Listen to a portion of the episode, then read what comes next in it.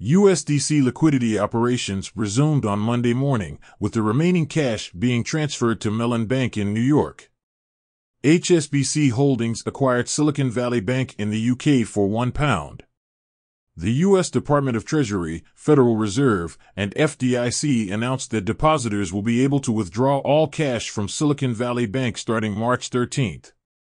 The Hong Kong Monetary Authority will hold two banking regulatory meetings at the end of March to discuss the future of cryptocurrency, among other issues. The Federal Financial Supervisory Authority of Germany ordered the closure of Silicon Valley Bank's German branch. Binance will convert the remaining portion of the $1 billion Industry Revival Plan Fund for BUSD into BTC, BNB, and ETH.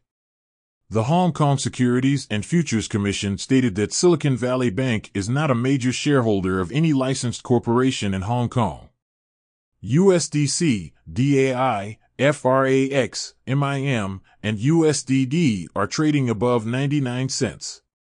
Coinbase resumed USDC conversions on Monday, with Signature's cash balance at $240 million.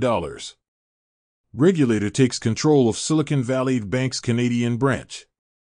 Yuga Labs Bitcoin NFT Series 12 Fold is being minted and will be transferred to the auctioneer's address.